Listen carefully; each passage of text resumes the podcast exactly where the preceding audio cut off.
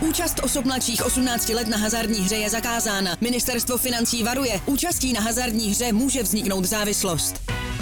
Góly, rohy, fauly, výsledky. Sáskové příležitosti po celý zápas najdeš u Fortuny. Ještě pořád nemáš vsazeno? Chyba! Jen se vsazeným tiketem fandíš na 200%. Stáhni si Fortuna aplikaci, získej vstupní bonus, vsaď si a dej svému fanouškovství nový rozměr.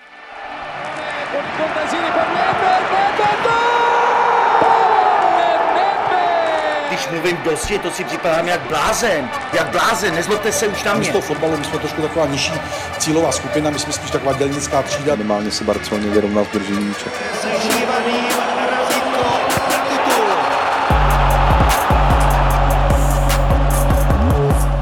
Dobrý den, ve studiu eSport.cz po zápase Plzeň Sparta letenští oproti očekávání porazili Viktorii ve Štruncových sadech 1-0. No a na to, co zápas přinesl a co ještě přinese do dalších týdnů, eh, se podíváme tentokrát eh, s fotbalovým trenérem a expertem panem Miroslavem Jirkalem. Dobrý den, ještě jednou vás tu zdravím. Dobrý večer. A stejně tak i hlavního reportéra deníku Sport eh, Štěpána Filipka. Ahoj. Ahoj, dobrý večer. No, eh, David Pavelka, velké vykoupení, rozhodl zápas, eh, který ovšem eh, by mě zajímalo z vašeho pohledu, pane Jirkale, jestli to bylo tedy to eh, zasloužené vítězství ze strany Sparty, anebo jestli to byl spíše třeba remízový zápas. Jak, jste, jak byste hodnotil vlastně kvalitu obou týmů v tom duelu? Tak Sparta svým způsobem překvapila Plzeň rozestavením, disciplínou v organizaci. To udělala skvěle, připravila se dobře na zápas a běhala. V tomhle utkání běhala a to bylo eh, podstatný pro její výkon, že ovládala vlastně střed hřiště. Většinu času měla v držení víc, víc míč, ale do šancí se taky dostávala sporadicky. Hmm, hmm. Štěpáne, eh, jak bys vlastně hodnotil ty vyložené šance nebo velké šance na obou stranách? Eh, Kdo se ti jevil jako lepší tým nebo tým, který si více zasloužil si z toho zápasu něco odnést, ať už by to byl jeden bod nebo tři, nebo možná dva tady by to, to byly. Eh, Jsme se, myslím, v celku shodli, že to byl spíš remízový zápas. Já, já, jako paradoxně bych řekl, že možná Plzeň měla víc možností eh, toho golu dosáhnout. Nicméně Sparta toho vítězství dosáhla vlastně do značné míry plzeňským stylem, Eh, ať už včetně té sázky eh, na pečlivou defenzivu, tak vlastně i ten gol ze standardní situace, o kterém jsme se bavili, to, to byla taková... Na přední tyč to ještě byla, ke všemu. Ano, teč, teč Martina Vytíká, eh, dohraný, eh, s- ani ne souboj, tam nebyl vlastně souboj, David Pavelka byl sám, tam bylo vidět, že na něj se zapomněli ve středu obrany eh, Plzně, což eh, by si nemělo stávat a což se třeba stávalo někdy Spartě. Takže já bych řekl, že Sparta zvítězila plzeňským stylem, ale že ten zápas spíš by mu možná slušela remíza. Hmm. V každém případě celý zápas z toho člověk tak trochu měl pocit, že je to spíš Sparta, která udržuje si toho soupeře na odstup, nebo prostě která kontroluje ten způsob hry. Dovolil bych si to takhle říct a souhlasil byste se mnou, pane Jirkale? Ano, ten, ona zvolila ten styl toho běhání a včas dávat balon. A to se jí dařilo, ale zase eh, opakuje se jí, že hrála na, prakticky na tři útočníky a v tom vápně nebo před vápnem eh, pohyb těch útočníků Sparty pořád není optimální. Pořád je tam co zlepšovat, kuchta, čvančara, víc náběhů, víc odskoků, aby ta hra byla efektivnější, to e, jsem tam moc neviděl. A proto to končilo taky před vápnem soupeře a Plzeň na tenhle styl byla nachystaná a taky nedovolila e, Spartě moc. Hmm. V každém případě zase vlastně velké vítězství Sparty po nějaké době, když si vzpomeneme, když Pavel Vrba s týmem vybojoval tato vítězství typu 1-0 třeba v derby nebo proti Rangers, tak to bylo taky takové neúplně pohledné utkání. Na druhou stranu Sparta to dokázala vybojovat a Tomáš Rosický tehdy po derby říkal, kluci musíte jenom chtít. Tak má, máš pocit, Štěpáne, že tohle je taky nějaký rys, že Sparta si znovu ukazuje, že prostě pokud chce a pokud je uh, ochotná ty hráči dát uh, svoje kvality um, vlastně dovnitř toho týmu, tak že se jí to vyplácí. Obecně by se to dalo říct, ale No, je potřeba nepodléhat iluzím a Sparta je takový ten typický tým, který po nějakém úspěchu podle mě podlehne pocitu, že teď už je to v pořádku, že teď už jsou na dobré cestě a on je to po několika zápasech, ne v tom nejbližším, jako vyvede z omilu. Tady ještě potřeba říct jenom, že ta Sparta mm, jako odehrála nějaký něčím charakteristický zápas, ale oni jsou i jiné druhy zápasů, kde to víc hra třeba nahoru dolů, kdy ti hráči budou víc pohybu a musí být víc ještě agresivnější. Eh, bude to ještě mít větší nároky na ten jejich pohyb, který jsme se shodli zase, že se zlepšil, že bylo vidět, že opravdu si ty hráči lépe pohybí, když eh, ne tolik v útoku samotném. V tomhle směru bych možná jenom připomněl takový velmi razantní názor Vlastimila Petrželi, který řekl pro eSport.cz, že třeba se mu vůbec nelíbí pohyb Jana Kuchty. A je to opravdu zvláštní, že on v některých zápasech z něho máte pocit, že má tu energii, ten drive. A pak jsou zápasy, kdy je poloviční, kdy o něm pomalu na tom hřišti nevíte, jako, mm. jako dneska. Je to pro mě trošku záhada, když zase vlastně hrál s Tomášem Čančerou, to je většina debata, má hrát sám, má hrát, hrát spolu. Je to trošku jako primitivní debata, se přiznám, měla být hlubší, ale on to k tomu sklouzává. Takže eh, pro Spartu je strašně důležité, že, že opravdu zhodnotila těch, eh, ten týden navíc, který v podstatě měla. Že si povedl ten tah eh, s, řekněme, s pěti obránci, když to řekněme v tom defenzivním uh, rozestavení, ale ona bude čelit jako i jiným nárokům v těch jiných zápasech. A tam se to ještě ukáže, jestli má víc variabilních prostě možností nebo ne. Čili ten zápas byl jako hodně specifický s tím způsobem. Hmm. Pane Jirkale, váš názor na to, jestli vlastně Sparta by si teď měla říct, chlapci, teď to vidíte, takhle když hrajete, tak to v těch velkých zápasech, ale nejenom v nich, vede k úspěchu, anebo se to takhle úplně nedá nazvat, eh, respektive takhle by prostě Sparta neměla hrát třeba eh, se stejným rozestavením a se stejným pojetím hry eh, za pár dní proti Slovácku. Já si myslím, že to v tom rozestavení není. Je, no už jsme, jako uplatnit. Tak, tak ano, už jsme, už jsme mluvili o tom před zápasem, je to v nastavení hlavy. A tentokrát tu nastavenou hlavu měli, že běhali, eh, snažili se chodit dobře do soubojů, nenechali soupeře, soupeři prostor. To, to byly vlastně ty tři základní charakteristiky a nakonec, nakonec eh, vlastně chtěli využívat i breaků, to si, co se jim moc nedařilo, ale ty situace standardky vytvořili a z jedné vlastně dali, dali gol, takže Eh, určitý zlepšení já tam vidím, rozhodně. Hmm. Vůbec proti minulým zápasům, že hrajou agresivně a běhají a, a i ta kombinace po vápno soupeře měla hlavu patu. Je to i ověření, že i bez Ladislava Krejčího jako lídra, eh, který dokáže strhnout celý ten tým a bez Kaspera Hojera jako vlastně jednoho z těch nejproduktivnějších eh, hráčů Sparty a jednoho z těch hlavních ofenzivních tahounů toho mužstva se prostě dá přijet na Štruncově sady a po 11 letech vyhrát. Mhm. No, to tak uh, musí být. Uh, Ladislav Krejčí se zase hodně zlepšil, ale mně to někdy přišlo během toho podzimu jako čekání na nějakou spasitele, který prostě přijde a najednou to všechno půjde, najednou vytrhne jak v defenzivě, tak v ofenzivě, protože má vynikající náběhy, je hrozně silný právě i v, těch hlavičkách. Ale to není možné, aby eh, tým jako Sparta stála jenom na jednom hráči, byť samozřejmě máme příklady i mužstev, kde to tak je a ne, nechci být v tomhle úplně striktní. Jo, ale někdy mi to přišlo až moc, nevím, se prostě musí bez toho být.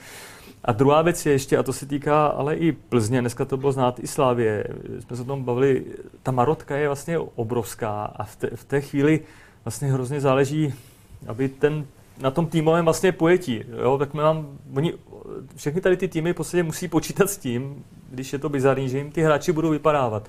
Jo? A musí, musí to nějakým způsobem nahradit, když je to hrozně těžké. Čili uh, Sparta si dokázala, že to jít může, ale musí v tom pokračovat. Jenom jestli můžu poslední poznámku ještě k tomu rozestavení. Já, já bych si dovolil říct, že to bylo poprvé za ten podzim, kdy trenér Priske, a ještě mě zajímalo, jestli to byl vložený jeho nápad, nebo jestli to třeba byl výsledek nějakého brainstormingu s Tomášem Rosickým nebo s Tomášem Sivokem, byť je to jeho odpovědnost.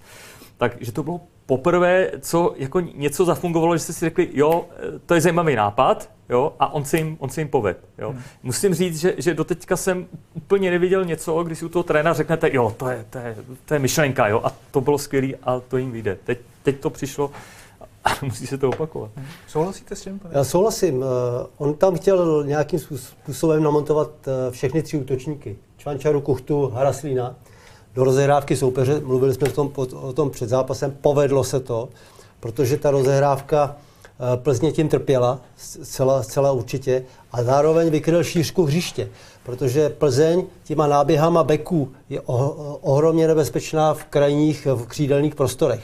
A to Sparta dneska tomu zamezila, což byl taky velmi důležitý tah povece. A, ale je třeba ještě vidět objektivní podmínky toho zápasu. Plzeň má za sebou opravdu těžkou, těžkou řadu zápasů.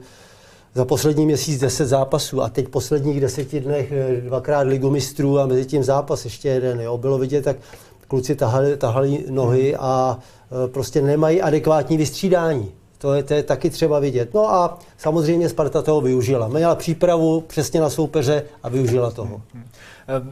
Řekl byste, pane Jirkale, že ta necharakteristická Plzeň, jak jsme viděli dnes, že to bylo způsobeno především tou únavou, anebo právě tím, co trenérský tým Sparty dokázal vymyslet a Plzeň se s tím prostě nebyla schopná nějak ani takticky popasovat. Kdybyste měl vybrat právě něco z toho druhého sunku, protože ten první už jsme probrali, tak by mě zajímaly vaše taktické postřehy vlastně. No, samozřejmě eh, tam eh, zamezili Plzeň, Plzni do, uh, rychlost, rychlost ze stran. Moskera uh, a Jirka samozřejmě uh, nabírali krajní beky soupeře, byli hodně vzadu, takže ten break tam nemohl přijít, protože měli samozřejmě 60 metrů do, k bráně soupeře a to se těžko, to se těžko dělá. A to je jedna věc. A druhá věc je rozehrávka Sparty, že se jim dařilo většinou přes Vítíka, protože nestíhali presovat Eh, Plzeň, plzeňáci, protože měli eh, ty krajní záložníky měli eh, vlastně hluboko, tak nestačili presovat a tam ten, ta konstrukce Sparty byla velice dobrá, velice se dobře na to připravili. Ještě jedna otázka tedy vlastně k tomuhle z tomu taktický expert deníku Sport Jakub Lebloch před zápasem se Zlínem poukazoval na to, že Plzeň má třeba občas větší problémy proti trojbekovce, tak tam se to neprojevilo e, i vlivem kvality Viktorie, ale myslíte si, že v tom názoru něco je a že tady to bylo vidět právě s ohledem na to, co jste teď řekl s tím pressingem? Ano, bylo, bylo to vidět, ale má určený tři hráče vlastně, kte, kteří jdou do pressingu, ale oni jsou v centrální e, zóně. Vlastně tam byl uh, vepředu Chorý, za ním, za ním je Vlkanova a vedle něj Bucha. Ale ty strany zůstaly volné a tam se roztáhly ty krajní stopeři a prostě jeden z nich dostal balon. Eh, Serencen ho moc nechce, tak samozřejmě na Vítíka, Vítík je víc drzejší a chodí, chodí vlastně vytahuje ty balony a to, to jim většinu času vycházelo. Takže myslíte, že třeba pro ostatní týmy by byl jeden z těch receptů, zkuste uh, tři stopery na Plzeň? Tak já si myslím, že Plzeň zase v příštích zápasech bude hrát trošku jinak. Eh, jak jsme už říkali, o poločase trošku hrála takový ten ekonomický fotbal, spíš zalezla, aby, aby prostě pošetřila síly a potom šla na break, protože ona měla sekvence obrany a sekvence útoku. Zase nedala vydechnout soupeři třeba pět minut a dotírala na eh, soupeře před vápnem soupeře a už udělala tlak a standardky. To taky měla, ale bohužel pro ní ona to ne, eh, Plzeň nevyužila, měla tam taky dvakrát po standardce měla eh, vynikající eh, situace eh, dát gol, tam to, se to dvakrát prošlo teď hlavama a bohužel pro ní Sparta zase ze standardky gol dala. Liga se nám každopádně zamotává, protože Sparta se dotáhla na Plzeň už na rozdíl 9 bodů, nebo už aspoň teda z pohledu letenských. Uh, druhá Slávia je tedy o čtyři body za Viktorií oba týmy tedy mají ještě, jak tedy Plzeň, tak Sparta, zápasy k dobru, takže se nám to ještě může zamotat. Slávia teď je narazí v Edenu na baník. Jak se ti to líbí, Štěpáne, z toho pohledu, že eh, zase to čelo bude o něco zajímavější? Tak já myslím, že pro tu ligu je to jednoznačně dobře. Já si můžu dovolit, že nebudu stranit a nemohu ani stranit eh, žádnému týmu. Jak jsem to říkal eh, před Ty fandíš eh, souboj o titul. Jak se říká dobrému fotbalu, ano, a hlavně souboj, souboj o titul, aby byl napínavý. Ale já jsem to říkal vlastně mm, před tím začátkem zápasu, že, že mm, pro mě ani vyšší jako ztráty ještě neznamenají, že, že je rozhodnuto. Já si na to opravdu dávám velmi pozor, byť my novináři jsme samozřejmě pod tlakem těch titulků a všeho, abychom, abychom ten názor měli takový razantní razantnější, ale pomohla Sparta, pomohla de facto i Slávy, jak jsme se o tom, o tom také bavili, takže to může být zajímavé. Já myslím, že Plzeň se nemůže dočkat uh, přestávky. Uh, možná teda i ostatní týmy také, ale zvlášť u té Plzně, podle mě oni to i naznačili, že, že hlavně to dohrá ten podzim. Kdyby ten podzim ještě jako pokračoval dál, tak mě to hodně zajímalo, jestli by těch ztrát přibývalo, vzhledem právě k té Maroce, k tomu, že se kumuluje přeci jenom ta únava, byť by odpadly zápasy pohárové, tak by to nešlo. Za standardní situace by ten program byl pořád takový jako pravidelný. A on ještě vlastně bude, že jo, teď, protože eh, Plzeň čeká ta dohrávka. Čeká ještě, ještě dohrávka, čili já myslím, že ona to dohraje tak nějak na sílu a uh, mě vlastně mrzí, že jsme nemohli dělat akci Jana Síkoru, Jana Klimenta, ať už to bylo v Lize mistrů v těch dalších zápasech, nebo třeba dnes. To jsou nesmírně zajímaví hráči, kteří by ještě zvýšili kvalitu nejen Plzně, ale i toho utkání a, a mají schopnosti, které by se měly v takhle vypjatých zápasech eh, uplatňovat. Takže, jak říkám, Plzeň si myslím, že teď bude ráda, až ta eh, podzimní část skončí. No, co Sparta, protože tady samozřejmě je to výsledek, kterým se může nakopnout eh, do dalších eh, týdnů a měsíců, jenže už nás čekají jenom další dva zápasy do konce podzimu. Nicméně ze strany Briana Priského první trenér po Vítězslav Lavička nedokázal Plzeň porazit vlastně od toho vítězství v roce 2011 pak eh, další řada vynikajících trenérů, až teď Brian Priske pro Spartu je to samozřejmě obrovská eh, vzpruha, že dokázala tuto psychologickou bariéru eh, prorazit. Myslíte si, že to pro ně bude mít velký vliv a že se to o to opravdu dokáže odpíchnout, nebo to je není tak jednoduché? Ne, stoprocentně, máte pravdu, protože to, musíme vidět, že to je mladý tým. Že to je tým, který vlastně, tam je rozdíl, mezi Plzní a Spartou tři roky průměr hráčů. Jo, ty, ty mají necelých 25, 24,5 Sparta, 28 je a něco je, je Plzeň. Jo. Takže, takže tam Plzeň je zkušenost, tady je, tady je mládí. A každý to vítězství, takovýhle vítězství nakopne ty mladý hráče a de facto eh, je odbrzdí, můžou být klidnější, ale zase je to Sparta a každý zápas hraje o svůj image. Každý zápas i příští zápas, i třeba s lehčím soupeřem, no teď, teď mají vlastně Slovácko, to není lehčí soupeř. Budou hrát o sebe, o svůj image, o fanoušky, e, takže, takže to je pro Spartu, ten závěr bude pořád takový, jako řekl bych, stresový. Jestli to můžeme doplnit eh, Slovácko, my se můžeme bavit o tom, jestli to Slovácko nakonec i z těch evropských bojů nevyšlo v podstatě vzhledem ke svým možnostem a k tomu kádru nejlépe. Byť účast Plzně v Lize mistrů, to je úžasná věc. Jo, a, a to Slovácko už na jaře bude bez té pocty, ale i zátěže, protože to, to, to je těžko. Já jsem myslel, že můžou mít stejný osud jako Jablonec, který hrál, hrál Evropu a pak se zachraňoval.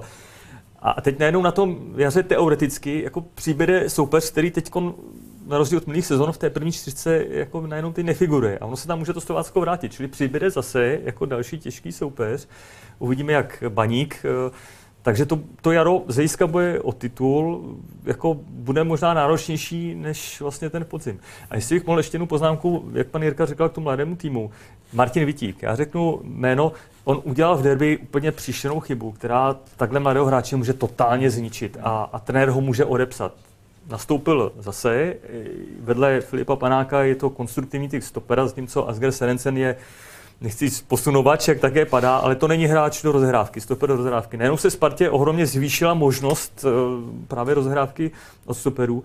A já když si vemu, jaké uh, možnosti má reprezentační trenér Jaroslav Šilhavý, uh, jak, jak si stopeři hrají v Plzni, ať už věkově nebo kvalitativně, nebo co do kvality, ve Slávii, kde to jsou cizinci, a ve Spartě, tak mi z toho Martin Vitík do budoucna vychází jako i, v podstatě jediná nebo velmi výrazná možnost. Samozřejmě on musí růst, ale já chci říct, že jsem, a je mi jedno, jestli je to Spartan, kdyby to byl Slavista nebo Baníkovec, budu mluvit stejně, já bych byl strašně rád, kdyby tenhle ten hráč prostě šel nahoru, jak v 21, kde funguje, tak potom třeba někdy fáčku. My potřebujeme nutně hráče tady toho typu si stopera. Hmm. Nevíví si to dobře.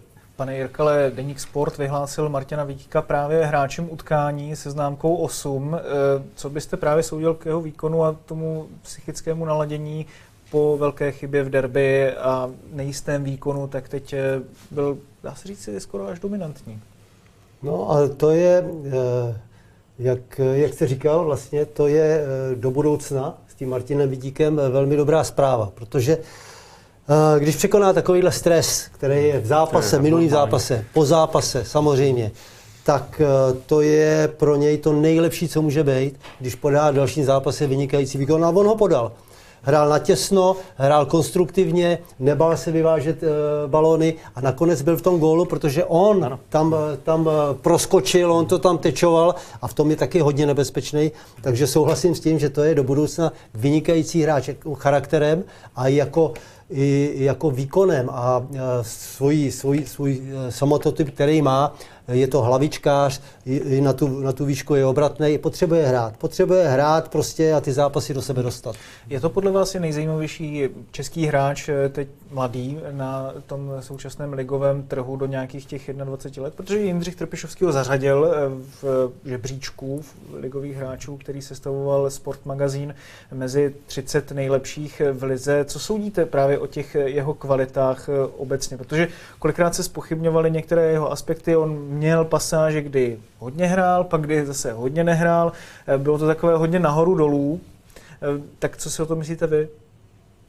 Jak jsem říkal, měl by dostávat eh, každým zápase šanci hrát a bude se jenom zlepšovat. Samozřejmě nějaký výkyv tam může být. A te, na trenéru, jak- jako i na mužstvu, jako vlastně podrží. A myslím si, že on má opravdu ty kvality, které potřebuje. On je dostatečně sebevědomý. On, že se nebojí míče, strašně důležitá věc. I po tom kiksu, který udělal, nebojí se míče, chce hrát.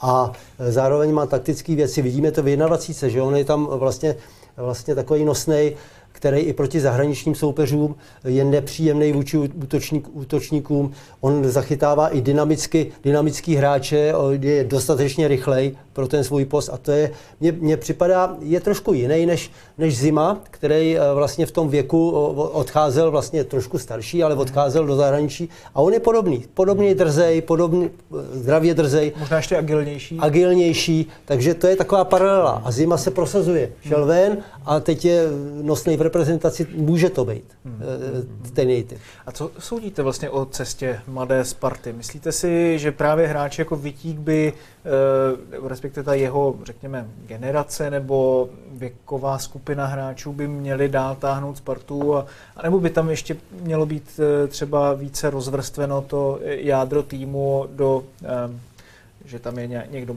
že jsou tam mladí, střední generace, starší generace? Tak já jsem proto, proto druhý.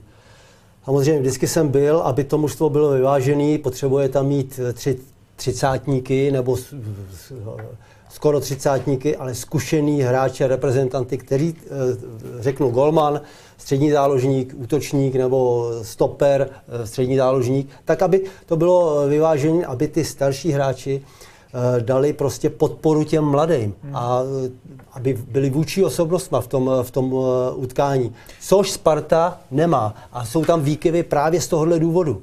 Takže tam stojí za to se zamyslet. Já dám paralelu Ajax Amsterdam. Každý rok chrlí mladý hráče nebo eh, hráče střední generace, který prodá do top týmu. Ale podívejte se na to složení. Ona kupuje Dušan hráče. Tadic, že se tam vracel? Tady, tady Klásen, Klásena koupili jako středního záložníka 30 let nebo 29 proto, aby byl Blind, opo- další vlastně. eh, Blind, Golmana, Pasvíra, který vlastně je mu 38, protože mají před sebou dva 21-letý stopery. On potřebuje tam mít zkušenýho Golmana. Takže a funguje jim to. Pravidelně jim to funguje, ta, ta, ta směs, že nakupují mladí hráče, ty se tam dva roky obouchají, a prodají je. A, pro, a mají 100, přes 100 milionů eur každý rok vývar z toho. Každopádně někdo by řekl, že eh, touto cestou už se Sparta pokusila vydat, když angažovala zpět eh, bývalé, nebo teď dnes už teda bývalé reprezentanty Ondřeje Čelůstku, ten teda ještě tam samozřejmě tam jsou ta zranění, takže bych ho úplně neodepisoval z národního týmu, ale Ladislav Krejčí tam tehdy přišel, David Pavelka měl takové eh, řekl bych spíše šedé období ve Spartě od té doby, co eh, zamířil tedy na letnou. Eh, Jak by teda Sparta měla vykonstruovat tady tuto generaci těch starších hráčů? Měla by k tomu přistoupit podobně jako, dejme tomu, Plzeň, která koupí hráče typu Václava Jemelky nebo Jona Moskéry, anebo jako Slávia, že si prostě některé ty hráče tam podrží jako Lukáše Masopusta či jiné, eh, aby jim tam prostě hráli Stanislav Tecel a podobně několik let, že ví, že prostě to nebude na prodej do zahraničí, ale těch pět let jim tam odehrají. Ano, já si myslím, že to je, že to je cesta, ale hlavně teď vyřešit uh, ten bolavý post. Já bych řekl, že ten, ten manšaft je takový, uh, ten spartianský uh, takový zdravě drzej. Jsou to hráči, kteří můžou mít sebevědomí, ale je to kolikrát takový křehký, že když je srazí třeba první gól nebo dva góly v deseti minutách, tak už je to obdržený, tak už je to prostě to mužstvo křehký a je vidět, že jim tam schází opravdu osobnosti, které by to podrželi, jako, jako mužstvo podrželi mentálně. Hmm. Takže já vidím teď momentálně ofenzivní záložník, takovou desítku, mezi osmičkou a desítkou, prostě tvůrčí e, záložník, který, který by tam měl být, není tam. Daněk to není, samozřejmě. Není to ani, e, ani Sadílek, ani Pavelka. To jsou spíš defenzivnější hráči, hráči, kteří bojují, běhají, ale schází jim tam techničtější typ e, Karabec, podle vás? Karabec je ten typ, ale já si myslím, že mm, eh, on se za poslední dva roky nikam neposunul. To byl takový talent, neposunul a ten by měl hrát někde jinde, prostě na hostování. Hmm. Aby hrál každý zápas, aby prostě v tí, je mu dneska 18, 19, takže to eh, prostě ještě je strašně mladionkej, hmm. ale musí hrát. Ve Spartě si myslím, že teď to momentálně není. Měl by tam být eh, zkušenější hráč.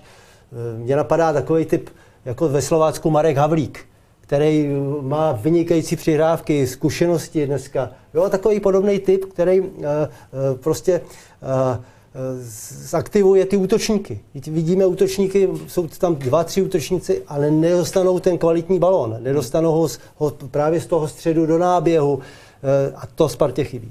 Štěpáne, ty jste měl po, možnost poslouchat eh, další chvíli pana Jirkala a promyslet si třeba svůj názor tady na tu věc. Jak ty vidíš eh, věkovou skladbu Sparty? Já pana Jirkala poslouchám rád, takže mi to nevadilo, to chci, to chci říct. No, to jenom jsem měl, měl na mysli, že jsem tě nechtěl ubírat slovo. ne, ne, úplně v pořádku. Eh, já nevím, Sparta se pohybuje v takových vlnách. Podle mě se spálila s tou představou, že se vrátí i Ladislav Kryčí starší já říkám, ona Sparta je klub, kde eh, máte pocit, že je kategorie hráčů v ilegalitě. Jo? Mně to přijde to Nica, který se, nevím, existuje, neexistuje, Ladislav Krejčí starší, Ondřej Čilstka, jsou tam stane zdravotní problémy, nechci to zahčovat, jo? ale to, to, si myslím, že tam to vsadili jednou straně, kdy cítili tu potřebu mít tam právě ty starší hráče, ale podle mě vsadili eh, na, na špatné typy nebo ne úplně ideálně. Ale ono to nesmí být zase přesně ten opačný extrém, což se stalo taky ve Spartě jeden čas. Jo. Ale jo, já třeba Spartu můžeme kritizovat za spoustu věcí oprávněně, ale mně se líbí, že na rozdíl v podstatě od Plzně, ale i od Slávě, ona vygeneruje hráče, eh, jako je Hlož, Adam Hložek, jako je Martin Vitík. Oni mají smůlu, že to nefunguje jakoby v podstatě v tom týmu, že, že oni by potřebovali se zlepšovat vlastně v jiném prostředí, když budeme velmi krutý k té Spartě, protože možná, že to v některých ohledech spíš brzdí. Jo. Ale já třeba Slávy vůbec nerozumím, jako jak ona chce pracovat se svými mladými hráči, ne ty, které kupuje od jinut, ale já, já být mladým hráčem ve Slávě, tak si říkám, mám já vůbec perspektivu, jako i při všech těch zdravotních problémech, trvalej hrát nějakou roli v tom Ačku? Jako já myslím, že, že nemají, protože oni nakoupí dalších deset hráčů a prostě pak se na, těch, na té lavice objeví sem tam jedno jméno, pak zase zmizí, pak zase naskočí. A v tomhle já jsem rád, že ta Sparta tu odvahu má, možná nemá jiné možnosti, ale když jsme mluvili o Martinu Vidíkovi, já si vždycky vzpomenu na Šimunka juniora. Jo, to, byl, to byl pro mě případ uh, hráče, který odehrál výbornou sezonu uh, ve Spartě a já jsem si myslel, že na něm to pak může stát dál i v reprezentaci. Bohužel, bohužel a strašně mě to mrzí, že ty zdravotní problémy ho úplně vykolejili. Ale ne, nechci to přirovnávat ten příběh Martina Vitíka, ale objevil se velmi talentovaný mladý hráč a Šimunek byl, myslím si, výraznější uh, ne, než, než Vitík v tom svém věku ale eh, jakoby hrozně bych si přál, aby nejen Sparta, ale i další týmy uměli jednoho, třeba dva hráče zasazovat do té sestavy, ale dávat mu pravidelně šanci. A jestli dovolíte, ještě zmíním jméno Daniel Samek ve Slávi. Jo. Já doteďka vlastně nerozumím, uh, jako, jako, co, co, tam s ním vlastně chtěli. Oni ho, oni ho prodali do Itálie, nevím, jestli 50 milionů je adekvátní cena, a i dneska vlastně, vlastně v tom týmu mohl hrát velmi zajímavou roli. Vím, že vždycky záleží na spoustě faktorů, jo, ale to je zase další mladý hráč, jako který jako zmizel v podstatě. Já nevím, jestli se ještě jako v podstatě vypracuje a pomůže třeba budoucím reprezentacím, ale, ale v tohle to Sparta na rozdíl od jiných týmů zase zkouší, akorát jí to nefunguje většinou jakoby celkově mm-hmm. nebo týmově. Ne? Otázka, co samozřejmě Matěj Jurásek a, a tak dále ve Slávě, jak to s ním bude a s odchovanci slavistickými, ale teď eh, bych eh, rád poukázal na jednu věc a to sice vyjádření komise rozhodčích hmm. ohledně situace, kterou jsme probírali už po prvním poločase ve vztahu k Tomáši Chorému a jeho nepovedené hlavičce, respektive otázka, jestli povedené z jeho pohledu směrem do Asgera Sörensena, který utrpěl velkou bouli na čele. A rozočí přišli s vyjádřením tedy, že měl být právě Tomáš Chorý vyloučen za umyslné udeření soupeře hlavou. Měl intervenovat videoasistent Pavel Franěk, byl stažen ze zítřejší nominace a tato hrubá chyba se významně projeví i v jeho budoucích nominacích na utkání. Já za sebe musím říct, že mě toto vyjádření poměrně hodně překvapilo i vzhledem k tomu, že eh, komise rozhodčích teď reagovala na některé situace eh, relativně eh, dost pozdě i s jakou vehemencí tedy odsoudila vlastně verdikt ze strany rozhodčích a primárně tedy videoasistenta Pavla Fraňka. Překvapilo vás to taky, pane Jirkale? To vyjádření rozhodně. To jsem takhle nečekal a i když to byla taková situace, která byla na hraně. Samozřejmě, my jsme to tady uh, Oba jste se vlastně shodli s tím pohledem a já si nemyslím, že byl jako nějak nerelevantní. A chtěli jsme, chtěli jsme být hodně objektivní, nechtěli jsme tak, to jenom odsoudit i, i hned, protože ten balon tam byl a říkali jsme do hlavy tomu Tomášovi Chorýmu nevidíme, on tam byl balon. Samozřejmě drželi se, on nemohl nic jiného dělat, než tou hlavou posunout, jestli na balon nebo jestli proti hlavě, úmyslně do, do toho nevidíme, ale uh, komise rozhodčí rozhodla, jak rozhodla. Uh, my jsme věřili varu, samozřejmě, i přidali jsme se k tomu, takže, takže věřme tomu, že to je, i to rozhodnutí komise rozhodčích je objektivní. Hmm. Pokud, eh, nebo respektive Pakliže to tedy komise rozhodčích posuzuje jako chybu, Štěpáne, myslíš si, že Pavel Franěk je tím hlavním, kdo eh, by tedy měl být vypíchnut jako ten, kdo je potrestaný? Mm-hmm. No, mě ta kariéra Pavla Franka, ať už eh, ke konci na hřišti, tak teď jako varu přijde taková malinko, malinko zvláštní. Mám pocit, že se dostává do takových nekomfortních situací, když to řeknu. Uh, já jako v podstatě musím trvat na svém. To jakoby určit, že tohle to byl umyslný jako faul, že to byla zákeřnost. Jo. K tomu já bych potřeboval prostě víc, nechci říct jako důkazů, ale indicí. Jo. Já, já bych si to netroufl. A teď ještě když si vemu, že se to posuzuje v nějakém reálném čase, tak půjdu dál prostě proti proudu. Já jako fanoušek má na svůj názor. Samozřejmě jako nárok, na sociálních sítích to asi ohromně žilo, ale prostě člověk to nesmí posuzovat tou optikou fanouška, že musí hledat opravdu velmi pečlivě pro a proti. Hmm. A i po tom všem, i při znalosti minulosti Tomáše Choreo, když jsem říkal, že se podle mě docela změnil, tak i při těchto všech jako znalostech já bych si nedokázal, jako nedovolil vlastně jednoznačně ten verdikt uh, určit tak, jak to teď požadoval komise rozhodčích. A to, že najednou po, po zápase hned takhle to vyhlásí, také mi zvláštní právě v kontextu toho, jak se chovala třeba po vršovickém derby, i když i tam máme já trošku jiný názor možná než, než třeba většina, mm. většina fanoušků. No. Jako to je strašně zásadní rozhodnutí a ani mi to nepřijde jako vlastně to zjevné pochybení, o kterém se většině bavíme, ale to je zase věc rozhodčů na hřišti samozřejmě. Samozřejmě eh, ze strany redakce Deníku Sport eh, ještě přijde i naše posouzení v rubrice Zlatá píšťalka, které si nějakým způsobem redakčně vyhodnotíme. Sám ještě eh, v tom, teď není moje role, abych eh, to komentoval ze svého pohledu, nicméně eh, je tam za mě jakoby zajímavý ten moment, kdy rozhodčí, respektive komise rozhodčích to posoudila jako umyslné udeření hlavou, kdy je pro mě otázka, jestli opravdu to bylo to umyslné udeření hlavou, když se na to člověk podívá, vlastně na ty opakované záběry a vlastně vidí to eh, tak, jak se to seběhlo a pak, když tedy Tomáš Chorý chtěl zasáhnout balon, tak ale asi se ve výsledku jako neřeší to, co on chtěl, ale to, co se potom ve výsledku stalo, že jo? A to je tedy úder do hlavy Asgera Sörensena a e, je otázka, jestli to třeba bude i stopka e, nějaká pro Tomáše Chorého. Myslíte si, že by e, v tomto ohledu, tedy když už to takhle bylo posouzeno, že by třeba měl přijít disciplinární test, pane Jirkale? No tak to záleží na komisi rozhodčí, jak to, jak to opraví ten, a discipl, jak, jak, to, jak to opraví ten, ten verdikt. A já, verdikt, já ještě jednou opakuju, že prostě těžký soudit On se díval na míč, pak se samozřejmě podíval na Serencena, drželi se tam a ten úder hlavou tam byl, ale byl tam míč. Přišel tam míč a prostě... Ale přece chtěl... jenom jako nějaký metr za nimi, tak jestli to hráč jako v tu chvíli může vědět nebo ne, když to vezmete ze své zkušenosti. Eh, říkám, eh, na první dobrou jsem si řekl, že to je úder hlavou, ale pak když tam přiletěl míč a viděl jsem celou tu, tu situaci, jak on chtěl do toho míče hmm. prostě jít, tak bych si to netroufal, netroufal říct. Zajímavé a myslím si, že tento verdikt ještě bude velmi dlouhou dobu žít. No a to už je z dnešního studia eSport.cz všechno. Myslím si, že jsme tady probrali opravdu celou řadu témat a já za to moc krát děkuji, že jste si udělal čas, pane Jirkale, a těším se na vás zase někdy příště. Já taky děkuji za pozvání. A taky moc krát děkuji taky svému redakčnímu kolegovi ještě pánu Filipkovi. Já děkuji za pozvání. Vám divákům a posluchačům Studia eSport.cz přejeme hezký večer a potkáme se tady s vámi už i na studiích k mistrovství seta a čeká vás opravdu bohatý program. Mějte se krásně.